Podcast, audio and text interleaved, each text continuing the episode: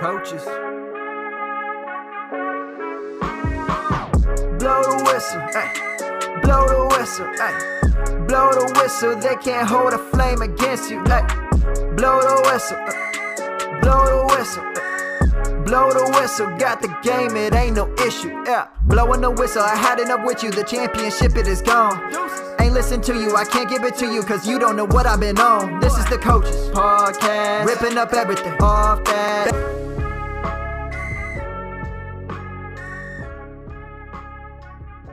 What's up, everyone? Welcome back to the final Dynasty Coaches episode before the football season starts back up. Finally, we have football.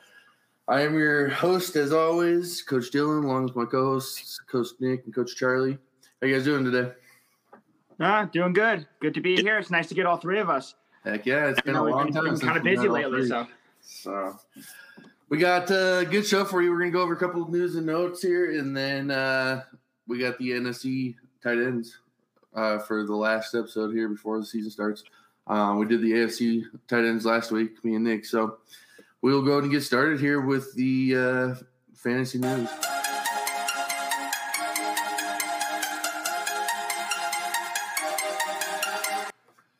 All right, first news item here: Texans sign OJ Howard. Um, it's been a surprise because Brevin Jordan's been on everybody's list as a possible breakout tight end this year.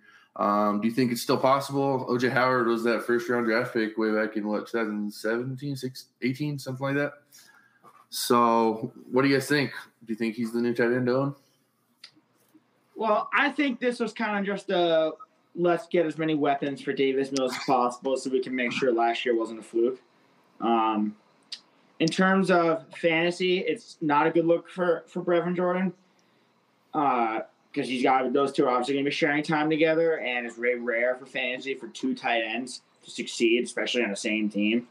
It's just not something you see all the time, unless you're on the, unless you're on the Eagles, of course, way back when. Yeah, Eagles and Patriots. I think the only two teams that we've ever seen. Right, and so it's I don't know. Can the are the Texans going to replicate that? I mean, my my guess would be no. No. So I think this is going to harm both of them because they're going to they're going to split. It's good for Davis Mills, but not really good for anyone else. Yeah, I agree with that sentiment. I think it's going to be good for for Mr. Mills. I think it's it's like they're trying to make sure that they give him the tools necessary to go out and succeed. That way, when he doesn't or when he does, they can say that they supported him and they know what they have now.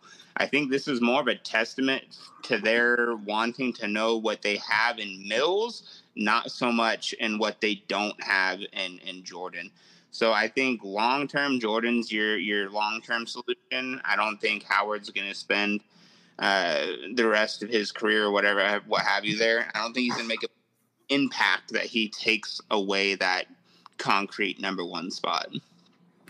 Yeah, I hear you. Texans got to make a decision on Mills this year because they're probably not going to have not going to be very good this year and have a high draft pick next year. And there's a lot of good quarterbacks coming out. So we'll move on here to uh, next news item here. Dawson Knox gets a four year extension, uh, fifty three point six million uh, for four years. First of all, impact on Allen, and then I mean this is obviously good for Knox. Does he move up in your guys' rankings? Yeah, I have Dawson Knox uh, in the back of my top ten, and I think it solidifies him there for me. I was considering moving moving him down a little bit for a couple other guys I had, um, but him being locked into Buffalo, having Josh Allen throwing him the football, loves him in the red zone. We saw it for a nice chunk of the season last year, so that's nothing but good news. And you know, at tight end position, touchdowns are what makes you unless you unless you're Travis Kelce, you know, or you know one of the, those top three, top four tight ends, touchdowns are a premium. And Dawson Knox is one who's been getting them. So having Josh Allen, you know, for four more years, finding him in the red zone is nothing but good for me. So he's top 10 still. Yeah, I agree. I I think we said that uh, last week when we kind of discussed some of our, our tight ends. Dawson Knox is definitely. I mean, he's not not top five. He's probably somewhere in that like seven to eight range for me, that back end of the top ten. But no, I think this does does nothing necessarily to improve his positioning, but it really does solidify where he's at in that in that ranking. Um, makes you more comfortable drafting him or trading for him. Uh, if you have a possibility for trading, what we talked about last week, go out and trade for the guy if you have the chance. And now this just makes you all the more confident with with pulling that trade. I agree with that 100%. I'm much more confident in going out and trading for the guy now that I know that he's locked up for the next four years. So, with the best quarterback in, in football right now. So, last news item here um, Zach Wilson, we found out uh, due to his injury in the preseason, he's out until at least week four. Joe Flacco will be the starter in New York. What does this do for Garrett Wilson and uh, all the other weapons in New York?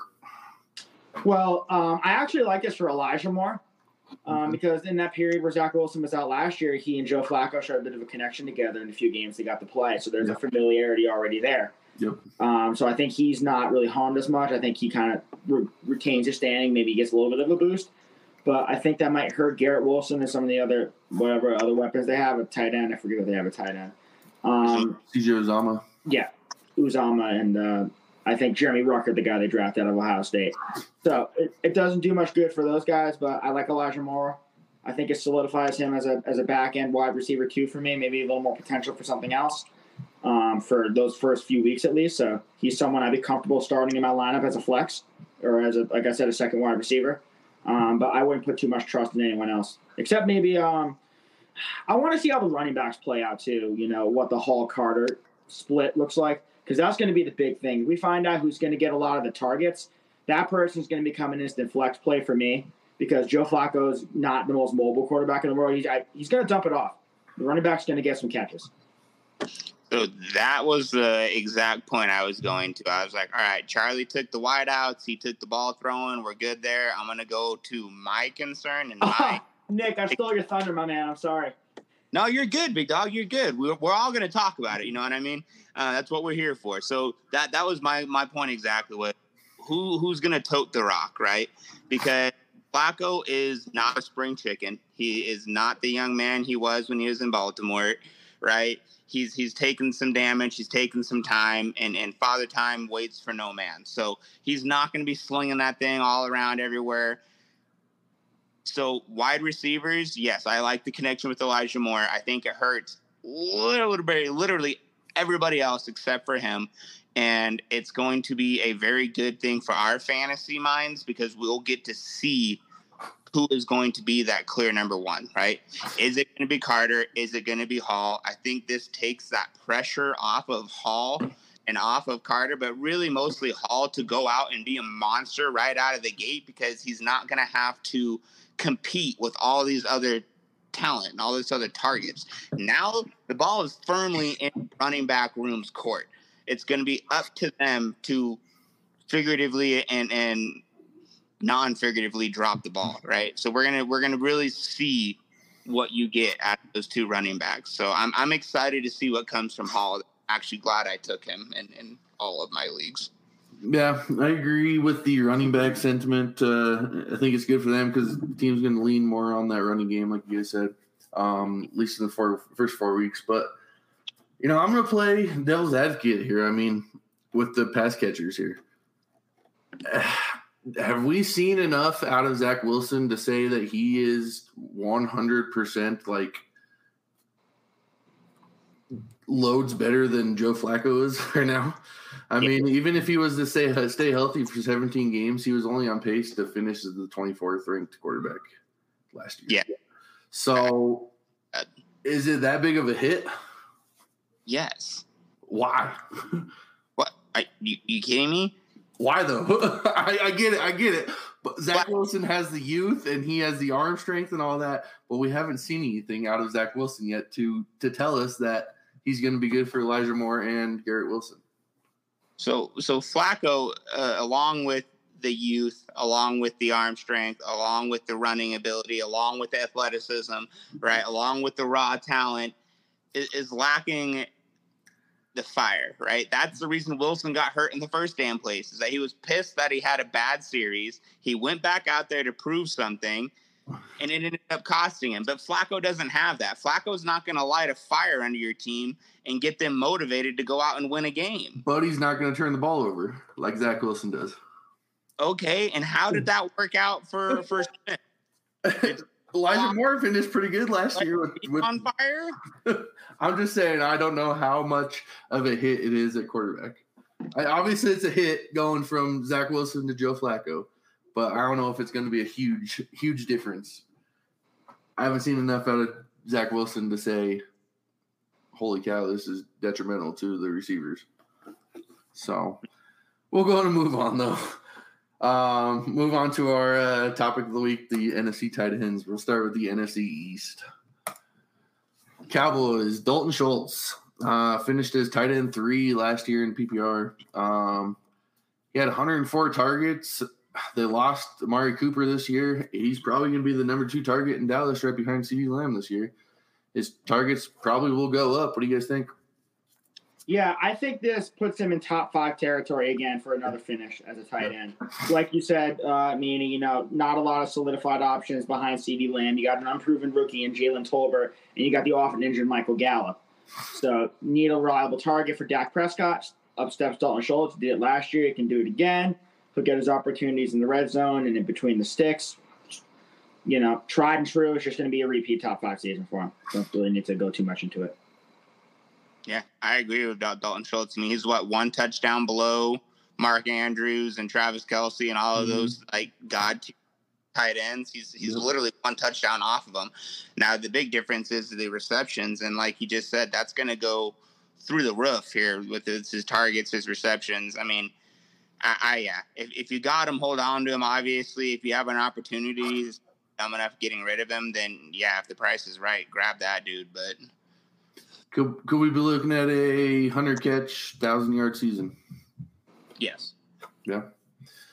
Man, I agree with everything you guys said. I, I mean, he's definitely top five for me. So, move on to the Giants. Daniel Bellinger. Um, put him because the other guys aren't looking like they're going to be anything. Uh, Ricky Seals Jones is not looking great.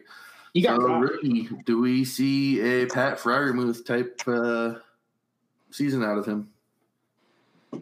Yeah, speaking as someone who has been paying heavily attention to the Giants, you know, much to my much of a detriment to my uh, personal well-being as that is, um, Daniel Bellinger has been one of the bright spots. He's been looking good in camp. He didn't have a drop his senior year uh, in college. Um, Ricky Seals Jones got cut, had a really bad camp. Um, injuries to the other members of the tight end room, so that kind of leaves Daniel Bellinger. Um, and he, Daniel Jones is going to want a reliable guy because there's a lot of question marks in that wide receiver room. There's no it's, arguing with the talent, but every single one of them, except for Wan'Dale Robinson, has injury concerns across the board. So having you know someone like Daniel Bellinger can kind of step in right away and be maybe a bit of a safety blanket because the two were connecting in camp quite a lot. And um, I don't think we're going to see you know anything crazy out of him this year, but um, like a top 15, bottom of the top 15 tight ends this year would not shock me. Yeah, I'll be honest. I don't know a whole lot about this young man, but from from what you're saying there, it sounds like he's got infinite potential and and really nobody in his way to proving that potential. So it, it sounds like it's up to him. It's his ball to drop, and we'll see what he can do with it. Yeah, it's gonna it's gonna depend on Daniel Jones. Can he take that next step?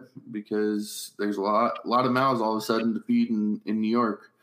Uh, you got Golladay, you got Toney, you got Wan'Dale Robinson. Now you got Bellinger. Still have Sterling Shepard whenever he comes back. Saquon Barkley. So who's gonna take that shot? I mean, Bellinger could be at least a red zone threat at, at the very least. And we've all said what tight what touchdowns do for the tight end position. So. Going to move on here. Eagles, Dallas Goedert uh, finishes tight end eight. Um, he still has Jalen Hurts throwing the ball, but he, they added AJ Brown for him also. So now Eagles are looking at AJ Brown, um, DeVonta Smith, and Dallas Goedert. What do you guys think? Does he have top five potential? Uh, no, not top five, but I do think a, uh, another placement like in the eight or nine or ten range is definitely likely. Um, having another weapon in AJ Brown does take away some targets and opportunities, but it also opens up more opportunities in, in the same sense. I know that sounds kind of weird, but Yeah. having you know two high profile wide receivers in AJ Brown and DeVonta Smith will take more of the defensive attention away from Dallas Goedert, meaning that he'll get his share of opportunities, especially in the red zone, which I think will be enough to supplement the lack of the you know the decrease in targets that I'm expecting to keep him in the back of the top ten for tight ends. Yeah, I, I agree. I think it, it would be fair to kind of put him in that nine to eleven range, maybe right outside the top ten or just inside the top ten. Um, his targets are going to go down; it's inevitable. But like Charlie said, the nice thing, especially in that red zone, it's going to open up opportunities for him. So his targets may go down, his receiving yards may go down, but you're going to see a, a fairly significant uptake in his touchdowns. So is that going to offset? I, I don't know because it depends on on how far down his target and his receptions drop. But more touchdowns for the tight ends, like we've been saying this whole time, is is, is better, better, and better. So I agree. I I think he might be closer to five than ten. I mean, I don't think he's gonna be top five, but like six or seven. I think he's gonna finish. Um, I'm a bigger believer in Jalen Hurts than most people, though. So I think he's actually gonna take his next step and be pretty decent um, for for fantasy throwing wise. So, but we're going to move on. Logan Thomas here um, finishes tight end 45, but he was hurt a lot last year. Um, is he still the number one tight end on the Commanders? Because they got two young tight ends that I think they drafted John Bates last year and Cole Turner this year. So it kind of seems like they're trying to replace him, maybe. What do you guys think? Yeah, I think this was tight end insurance because of the injuries that Logan Thomas has suffered. So I think that all when all said and done, if he's healthy and he's playing on the field, Logan Thomas is going to be the number one tight end because of his experience and you know his production in the past. They're the you know the Commanders are just preparing in case of something else happening, and having depth at the position is never a bad thing. Um, so if he's healthy and he's ready to go, I think Logan Thomas can be a top 15 tight end without a problem. Could sneak into the top 12. Um, but I'm not ready to put him above some of these other guys yet until I can see that he's you know back to what he was. Yeah, I think I struggle with this one just because there's a lot of factors that go into this. Like Charlie said, the draft picks, that's that's positional, you know, security. I get it.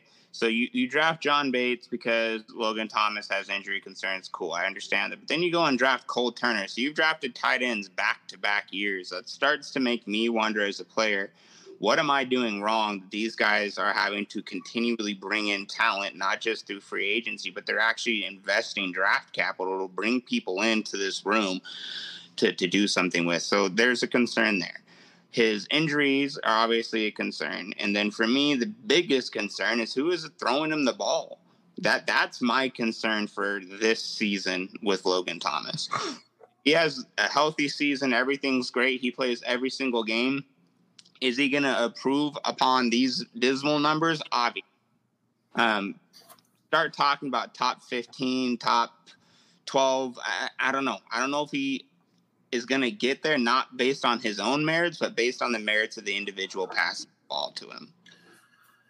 Yeah, I'm not big on Logan Thomas really at all this year. I'm um, trying to stay away from all the commanders, tight ends. Um, really, all the weapons outside of Gibson and McLaurin. I'm not big on any of the other ones, but we've seen Carson Wentz be decent for tight ends, at least in Philly. Do you think? I mean, maybe possibly the tight end position is the position that might thrive in this offense with him. I'm not. I'm not sold on that. Not with the you know the resources that were also just invested in wide receiver with Jahan Dotson. Then they Mhm. had invested a draft pick in Brian Robinson at running back. You know before his unfortunate, um, the unfortunate incident that happened to him. You know, hope he gets better soon. Yeah. But it seems like you know running back and wide receiver were the positions they really want to invest a lot of draft picks in. Yeah. Because they want to make those better for Carson Wentz. So I think tight end's not really um, up there on the list. All right. But that's just me. Moving on to the NFC North here. Um, the Bears, Cole Kmet, uh, finishes tw- tight end 21, but he's looking great in preseason right now. Um, it seems like he has a pretty good connection with uh, Justin Fields. He's going to be that number two option, I would think, on the on the Bears this year. is he does he have possible top five potential? I mean, God, do I hate the Bears and what they have going on over there, but boy, do I love Justin Fields and Cole Kmet. Yeah. Um, I mean, Bears. what everyone's saying about Jalen Hurts, I don't see why Justin Fields, you know, doesn't have the ability to take that similar leap and kind of agree. break out. the rushing potential, you know, improvement as a passer, I can see it. There's just obviously not a lot around him, so it might not show as much. You know, besides Darnell Mooney, and then, and then number two option is going to be Cole Kmet. I'm just convinced. You know, like you said, meaning you know, camp was great for Cole Kmet. I've been trying to get shares of Cole Kmet where I can because if he's being drafted, you know, that late in the tight end rankings in the 20s, I mean, that's just you're going to recruit so much value on that because I am convinced he's going to be a top 12 tight end. Based off of me, even if nothing else, uh, volume alone, they don't really have a red zone guy. So uh, it's, it's going to be him. Yeah. And I, I, I'm banking on a Justin Fields breakout. you know, I, I've always liked the, the play of Fields. Um, I've liked his progression. I've liked what I've seen out of the kid. Losing Robinson, losing some options there, I think that you could absolutely put Kmet in the top 15 conversation, maybe a little bit higher up that towards the, the number 10, but I'm going to keep him top 15 for right now. Um, and got 93 targets. That was a lot of, of targets for a tight end, realistically. He's up there at 15, top 15 for average targets, I would uh, imagine, if not a little better. So let's see him do a bit more with it. Let's see him get those red zone targets and, and bring him down and get those points to count. And I think he's going to have a great season. Great, great season. I agree. I've been I've been trying to get a hold of Cole Kmet now for last couple weeks. I mean, he's he's starting to become unbuyable right now with uh, his preseason performance. But I mean, go out and get him if you can because I think he's probably going to be the next top five tight end out there. I mean, we could be looking at a Dawson Knox and Dalton Schultz type season where they kind of came out of nowhere last year um, for it. So We'll move on to TJ Hockenson. Um, finished his tight end 15 last year PPR. He's he was drafted above Noah Fant in their uh, rookie class, right? I believe Yeah. he was. Yeah, Hawkinson was eight. I think Fant was Yeah. like right after that. Are we ever going to see him live up to his potential? I mean, tight end 15 is. I think he has top five upside, but like, will we see it? If he's healthy, he was on pace for it last year before he got mm-hmm. hurt. Mm-hmm. He's just he's is he is he injury prone? Can you can you slap that title on him? You can slap that title on a lot of players. Yeah. So I try to avoid using that label unless absolutely necessary. Yeah. I mean, I've heard a lot of really, really good things about the Lions camps and, and their seasons. I've heard a lot of really good chatter coming out of that area. So I, I think that he has a lot of upside. He's got a lot to prove still, but really that the onus of proving that is hundred percent on him at this point because the sounds of it, the team's gelling, the coach is gelling, everybody's on the same page. And if he doesn't go out and produce this year, I think that'll be on him. I was looking at Jared Goff whenever he was with the Rams. I believe 2019 was Tyler Higbee's best year, and it, he finished as tight end nine. Do you think we can? Do you think he can finish better than tight end nine right now with Jared Goff at the at the QB position? I don't see why not. I mean, the Lions have, I don't know, it's not talked about. If the Lions have one of the best offensive lines in football, you know, they've wanted to mm-hmm. build through the trenches, and they've done that tremendously well. You know, with the with Frank Ragnow, the drafting of Penei Sewell, you know, they built a very strong front five to protect Jared Goff. And, you know, we've seen it, and, you know, before when he led them to the Super Bowl, if you give Jared Goff a competent offensive line, he can make the throws and get the job done and he has the weapons at his disposal to do so. TJ Hockenson is one of the better ones. hmm I agree. I think I, hope I hope we see T.J. Hockenson break out um, and be top five potential that we know he has. Um, you just got to stay healthy, man. So we're gonna move on here. Packers Robert Tonyan uh, finished tight end fifty, but again he was hurt a lot of the season. Um, is there any world where Robert Tonyan leads the team in targets? He's got the rapport with Rodgers. unlikely. Um, I've talked about this before when the Packers have come up. I think this is kind of going to be a ride the hot hand week by week basis type of thing. At least those have been the reports coming out as well.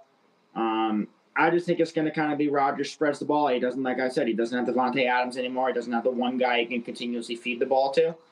Um, but I do think Robert Tonyan, if healthy, is going to you know see some some a chunk the majority targets in the red zone, and I think that's where his value is going to come into play because he was a top tight end in fantasy, you know, a couple years ago because of how much he was targeted in the red zone and the touchdowns that he scored. Yeah, he's finished fourth in 2020. So yeah, I, I, you know, if he gets the targets and he gets the opportunities, you know, if he scores touchdowns, that's going to be his thing because he's not going to be relevant in fantasy if he doesn't score touchdowns. I don't know. You you you know my feelings on Aaron Rodgers and yeah, we, we don't we don't need to go into that. We, you love him, right? Pretty, pretty much anything to do with Green Bay. Um, I was ecstatic. I, I, found our Lord and Savior again when uh, Davante Adams decided not to sign with them. yeah. It, uh, I don't know. Uh, uh, this one's hard for me. I don't. I don't think that a tight end will be the number one target getter in in, in Aaron Rodgers led offense. No, I guess I'll answer your question and, and keep my opinions to myself. All right, we'll go and move on here. Irv Smith Jr. with the Vikings. He uh, was everybody's breakout tight end last year until he got hurt in the preseason, and or no, got hurt in the preseason right last year. Um, right now he's probably fighting for the number three option in that uh, passing game behind behind Jefferson and Thielen, maybe even four behind Cook. Um, what do you guys think about Irv Smith? Another year, another Irv Smith Jr. breakout potential season. You know, mm-hmm. I feel like I've been saying it forever now, but he just hasn't been able to stay healthy. Um, the potential's there, big body for the red zone, but not really someone I'm willing to go out and make my starter on a week to week basis. He's an intriguing, you know, second option at the tight end position if I grab a you know a good starter early, um, because there is some obviously you know breakout appeal with a with a much more pass heavy offense with Kirk Cousins under center. So there's some intrigue, but it's not really. I'm not going to give him the start, but I'll, I'll, I'll give him to be a tight end too. Let's leave it at that. So in in my my dynasty league, we start two two tight ends, and we I usually carry three or four depending. I always keep a rookie guy on the roster every year just in case he breaks out, and then I keep that one vet that I've been keeping an eye on, and then I have my two committed starters, right? So this year I, have got my Goedert, I got Hockenson's, they're my two starters, and then I have Irv Smith hanging in there in the third spot because just like Charlie said, I don't want to throw him into my rotation every week with that kind of um, hopeful reliance upon him because I don't think he's there yet. Um, but I am definitely going to hold on to him since I have space and the ability to do so. Because do I think the potential is there? Yes, I do. Do I have faith in that potential right now? No, not yet. Yeah, I'm not. I'm not huge on him either. I do think that. Uh, I mean, we heard Justin Jefferson earlier in the offseason saying this is no longer a run first team. So that to me says they're going to be throwing the ball a lot more. Um, but guy that I'm stashing, like, if you can still stash him on taxi, on the bench, whatever. He's not going to be my starter. I don't even know how I feel about him being my number two right now. I think that uh, I'd rather have a lot of other guys to be my number two safer, I guess. But I don't know. We'll see. I think he's a, breakout candidate, definitely, but I don't know how how much of a breakout candidate. So, going to move on. NFC South here. Falcons. Kyle Pitts. Is he the number one tight end in dynasty in football right now? I mean, Ridley is suspended for the whole year, so it's him and uh, the rookie um, Drake Drake London. What do you guys think? He's still two. Two. Mark two. Andrews is number Andrews. one in my book. Okay. And Mark Andrews is going to be number one in my book until something until Kyle Pitts, uh, you know, has a better year than him. You know, simple as that. I know. I get there's the age difference. You know, he didn't. He had a solid year last year, not spectacular.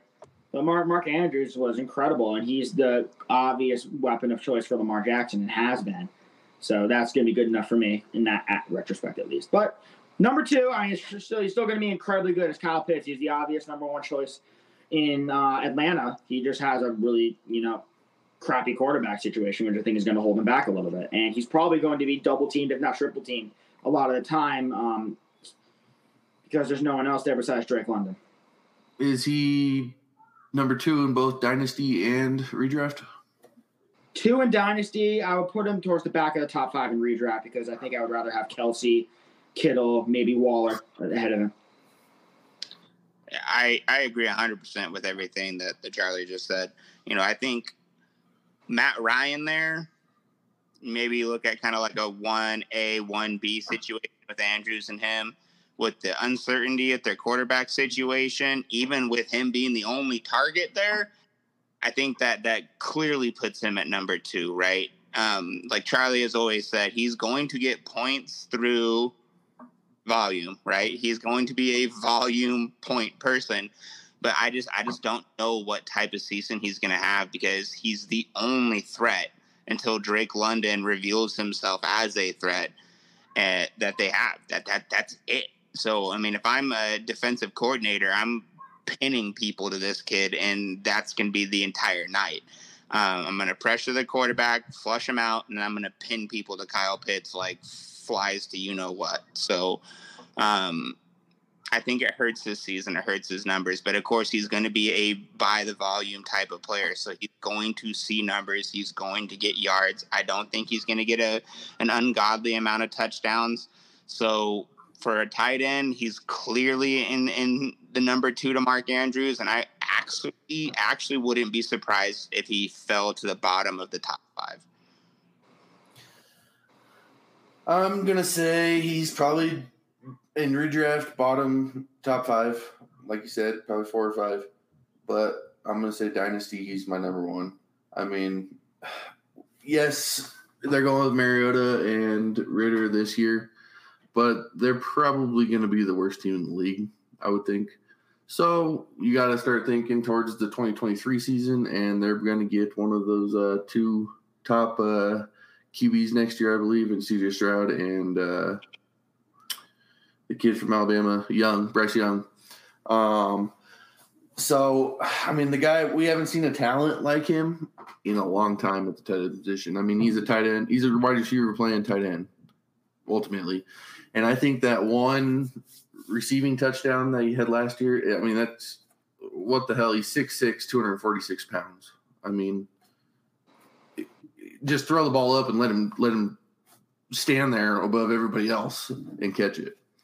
So I think that the TDs go up for sure this year, and I, I have him as my number one tight end in dynasty. So I love Mark Andrews, but my, my other issue here, Meany, is is look at his targets to receptions. I mean, he dropped his almost half his targets. Either he dropped it or they were just off the mark or they weren't catchable, but still almost half. I hear you, but he's still a rookie last year. I mean, as as good as as good as Kyle Pitts was, you just him as tight end Jesus, and then you're going to give him the rookie excuse. I agree. I agree. He's uh, and think about that; those were all with Matt Ryan under center. I agree. I agree. With freaking I agree, but at the same time, at the same time, he's still a rookie, so we have to we have to still throw that in we still have to throw in the the fact that he was a rookie. He's learning how to play in the NFL. He's learning a new offense. He's learning how to beat NFL linebackers, safeties, whoever's whoever's on him. He's had a off season now to where he's completely he knows he's the he's the guy. He's had an off season to learn Mariota, learn the offense that was new. I, I think we're about to see I think Kyle Pitts can beat the double teams. I think he can survive against a triple team. I think he's that type of talent. So along that same argument of the rookie excuse, could you mm-hmm. not give Zach Wilson that same argument versus Joe Flacco? You could, yes, you could. But okay. at the same time, but at the same time, we've we've seen very solid production from Kyle Pitts in his rookie year. Zach Wilson was not great last year. Nah, Zach Wilson was not great last year. Kyle Pitts finishes number six tight end. I mean, You I know, have tight end is a notoriously weak position in fantasy. That's the weakest position. That's such a that's some weak Still, right there. man. Still, I would take I would take the number six tight end over the number thirty quarterback. I mean, Wilson showed flashes, and I don't know. I feel he was Regardless of the injured too. I feel like if you're gonna make excuses, we get to make excuses for Zach Wilson. I, I agree. I agree. I, I'm going to say Zach Wilson has the potential to be good. Right. Well, I'm just saying at that. this Leave point of his career, I don't know how much of a downfall it is from going from Zach Wilson to Joe Flacco at this point of his career. okay. So Now, but here- potential, yes, there's there's a lot more potential for these guys with Zach Wilson. I mean, my my But I think the floor comes up with everybody else. my issue with with this comparison here is that if mm-hmm. I gave you Zach Wilson and said Zach Wilson threw the ball 300 times last year and only connected 150 times out of those 300 times, you would look at him and go, "That dude's a bust." He's only connecting on 50% of his passes. He's a bust. Know. And you're going to look at Kyle Pitts and say, oh, well, he was a rookie. That's why he dropped half of his passes. Well, wait a minute now. There's something to be said about that. Look, I still believe in the guy. I think he has incredible potential. Everybody should be drafting him if he's there in front of him. But th- there's something to be said about dropping hmm. half your passes, or, or maybe they're uncatchable and they still count it as a target. I get it. But what's the rule? If you can put a hand on it, you can catch it. All right, I'm gonna look something up, but we're going to move on here. While I do it. Adam Trautman, Saints, your Saints. Talk about your freaking uh, Yep. your Take the wheel here, what, Nick. breakout tight end here, Nick. That Hey, everybody geez. thought was going to do it last year and didn't do it. Let the fandom lead the way. May the fandom be with you. Yeah. Yeah, Um, I don't know. I don't know. I feel like I said last year was supposed to be his year, and then it didn't happen either. So I, I, I just don't know. I think that if there was going to be a time for him to break out, it was last year because now you've got Olave, you've got Landry, you're getting Thomas back. Like he's getting just absolutely smothered. And then they moved Taysom Hill to tight end officially on the roster. So I, I don't know. I feel bad for Trautman at this point. I think he is a, a good kid, had a lot of potential, squandered his year last year. Unfortunately, it's really not his fault because his quarterback was supposed to be famous Jameis, and that ended up not working out either. So I don't know. I think he's going to be mediocre. I think he's going to have a, a good but not great season. I wouldn't be shocked if he ends up in like the top 25. I'll uh, I'll bow to the superior judgment of Nick, since I really haven't uh, not too too familiar with uh, Adam Trautman, since I know he, he did kind of get screwed over last year. Um, but the same, like you said, the Saints have a lot of weapons, so I kind of think he's just going to get buried. I think he sucks just because he's in New Orleans. So. no, he's definitely a, he's definitely a breakout, but I don't know. We we said that last year to bit, Shots bit everybody in the ass. So Uh huh. we'll go on to uh, Cameron Brate with uh, Buccaneers. He's got Tom Brady this year. He's, I mean, he's shown decent uh, stats with Tom Brady um, in the past. What do you guys think? I mean, tight end thirty is that closer? Is he closer to tight end thirty, or can he have at least tight end two potential? Yeah, I think he could sneak up there um, in the right circumstances, but it's going to be tough because there's a lot of weapons in Tampa Bay. You know, you got you got Mike Evans, you got Chris Godwin, um, you got Russell Shepard. You know, they brought in Julio Jones as well. Not to mention they drafted Cade Otton as well, gave themselves another option at tight end. So, and you obviously have uh, Leonard Fournette and they drafted Rachaad White too. So, you know, a lot of mouths to feed um, in the passing game. You know, is there going to be enough for Cameron Brate? It depends on if he wants to have another Gronk-like guy in the red zone. Obviously, not the same as Gronk, but you catch my drift. The big body in the red zone, and you know maybe Cameron be, is that guy, and that would be the only thing that could push him into tight end two territory for me. Otherwise, it's kind of a stay away. Not really a guy I want.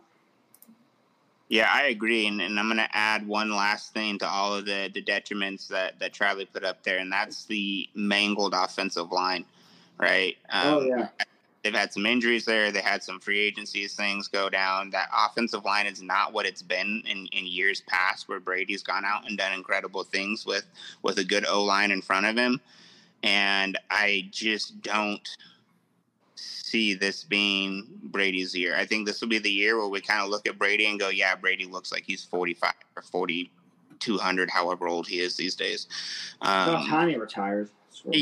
So I think this will be the season that pushes Brady to retirement because, and like I'm actually retired, retired, not I'm going to go to Disneyland and think about it retired.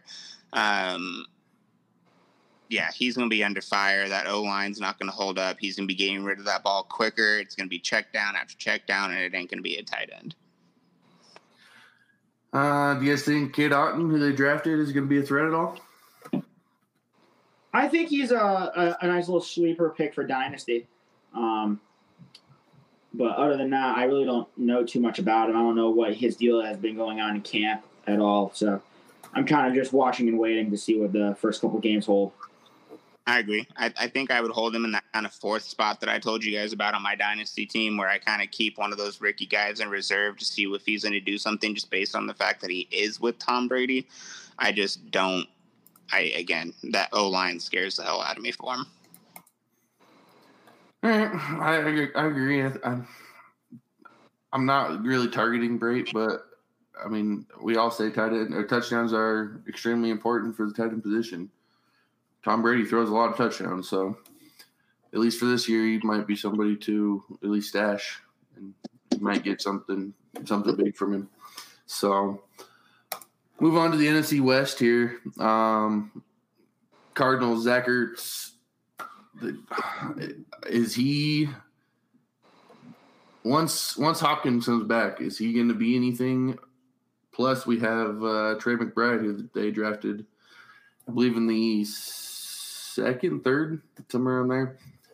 What do you guys think? Is he still top five potential where he finished last year?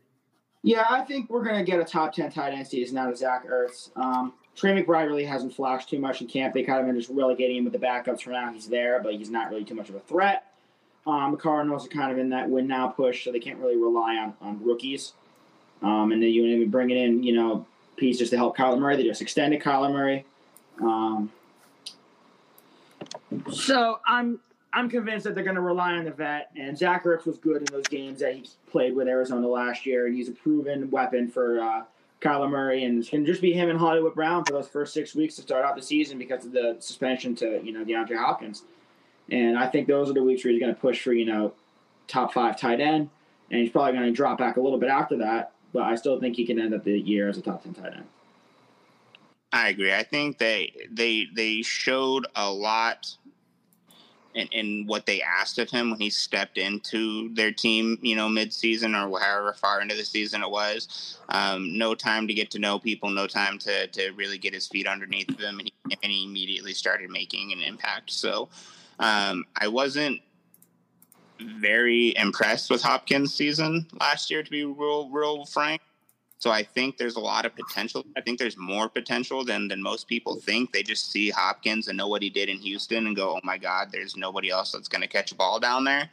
But I, I really think Ertz is going to have. I agree with, with Charlie. He's going to be top ten. I think he'll be top five. He might hang around there for that first season just based on volume, but he will be a top ten, maybe in that six to eight range for me.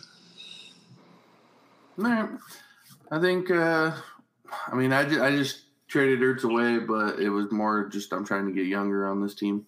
I think he's actually going to be going to be pretty good this year, especially the first six games. I think uh, you're going to see probably top five out of Ertz this year in the first six games, and then I don't think he's going to drop all that much. Um, when when Hopkins comes back, I think he's probably going to still finish top ten at least top 12, be that number one uh, tight end for you. So moving on, Tyler Higbee finishes tight end 14 last year. Um, the Rams are such a good offense. He's probably going to be that number three te- target on the team behind uh, Kupp and Robinson. What do you guys think about Higbee? It's. Uh, I think he has some potential to finish in the top 15.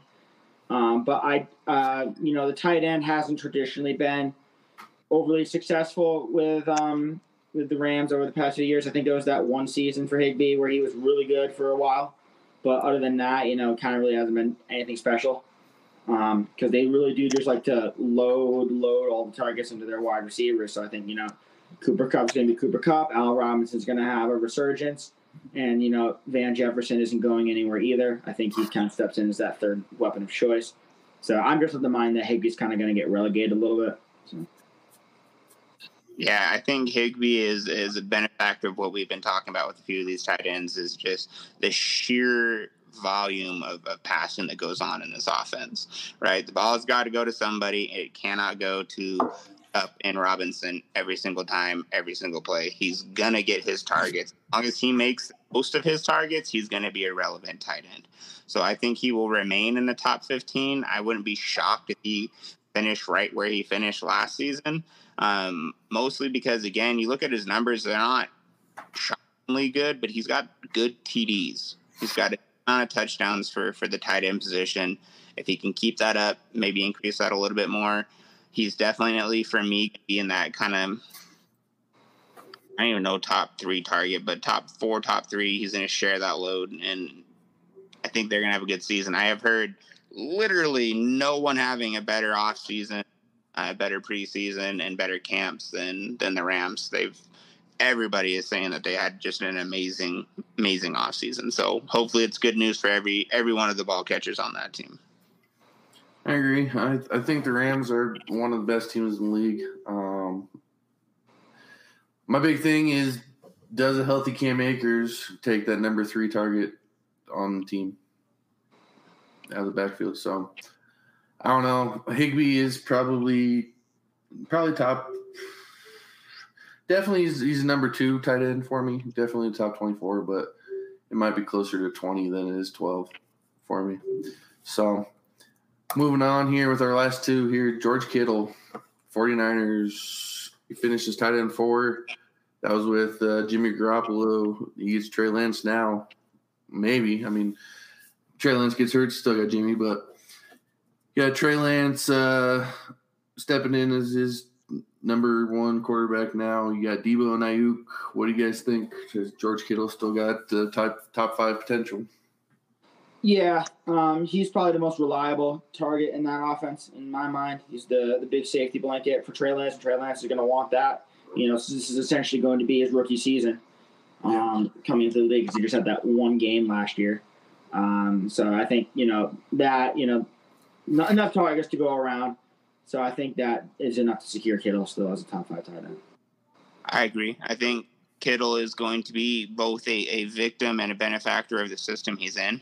Um, as long as they can keep Trey Lance from from running when he gets pressured in the pocket and, and go through his progressions, I think that'll benefit Kittle in the long run. Um, I mean, there's nothing that feels better to a new and or rookie um, quarterback than to have a good, strong, reliable tight end. So I think that's going to just all that is is beneficial to Kittle. He's going to continue to be what Kittle has always been. I agree. I think uh, it's actually it's actually a hard thing to pinpoint because, like you said, Lance is going to run a lot, and typically, whenever we see quarterbacks that run a lot, they don't check down. It's more like a throw deep to the receiver or take off with the ball. So I think George Kittle still has top five potential, but it scares me a little bit to think of Trey Lance just running like crazy constantly. So hopefully we, hopefully he's able to sit back. I mean, they still have a pretty decent offensive line in in San Francisco to protect him. So um, we'll see. You've been hearing reports out of camp of the Brandon Aiyuk breakout this year. He's looking really good in camp. Deebo is Deebo. I mean, Elijah Mitchell's still there. Hopefully, Trey Lance can support multiple weapons. So um, let's go and move on to Noah Fant here, our last tight end. Uh, traded from the Broncos, finishes tight end 12 in PPR last year. He's going to be that number three option um, behind Metcalf and Lockett. does moving to Seattle just completely kill him for you guys? I mean, yeah, he's really not going to be good for this year. It's kind of clear that the Seahawks are following the Falcons' pattern. They're just going to ride with you know whatever at quarterback and then hope for one of the, the big QBs next year. So uh, for dynasty, I'm fine. Absolutely holding on the Fant and just you know stashing him on my bench until he gets a better a better situation at quarterback because I do believe that's coming sooner rather than later for Seattle. Um, but this year he's an absolute wash. You know, considering that Geno Smith, the quarterback, that's not going to support a lot of weapons. That's going to be good, you know, for a week to week basis. DK or Lockett, you know, it's kind of going to be it. I agree. I mean, I don't think there's a whole much more to add to that. Um, draft leagues, stay the unholy hellfire away from him.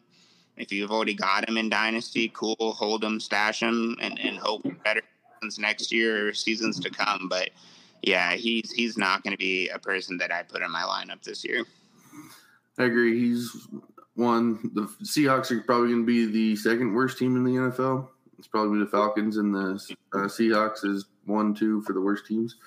Uh, so you're probably looking at Bryce Young or um, Ohio State's guy, CJ Stroud, uh, as their quarterback next year. So definitely hold on to him in, in uh, Dynasty because he's still young. He's only like 24, I think, 24, 25. But this year he's going to suck. So I want to go back one second to this Kyle Pitts, Mark Andrews debate. Um, I just want to say last year they both had the same amount of drops, three. And if you give Kyle Pitts the target share that Mark Andrews got, he still catches 94, uh, 94 uh, footballs. So he's sitting at 94 for 149. Mark Andrews 107 for 149. Not that far off, man. Not that far off. he had 110 targets and only caught 68 balls. You give him the production that uh, Andrews had 149 targets. He's sitting at 94. Well, you 90. can't guarantee that. But he's but he's on pace. That doesn't mean shit. It does. No, it, it doesn't. Does. It means everything. We're projecting. We don't actually know. It means everything. the Saints suck. The Giants suck. We're gonna get out of here. All right, yeah, yeah. Get the hell out of here. Oh, my Broncos are so good. Fuck yeah, I love Javonte Williams. Fuck yeah, I love Javonte. No he hasn't got any shred of respect. All right, guys. Uh, We're done. I Thank only like the Broncos me. because Ciara. All right, that's the only reason I'm liking the Broncos. I'm just saying, Russell Wilson's a very lucky guy.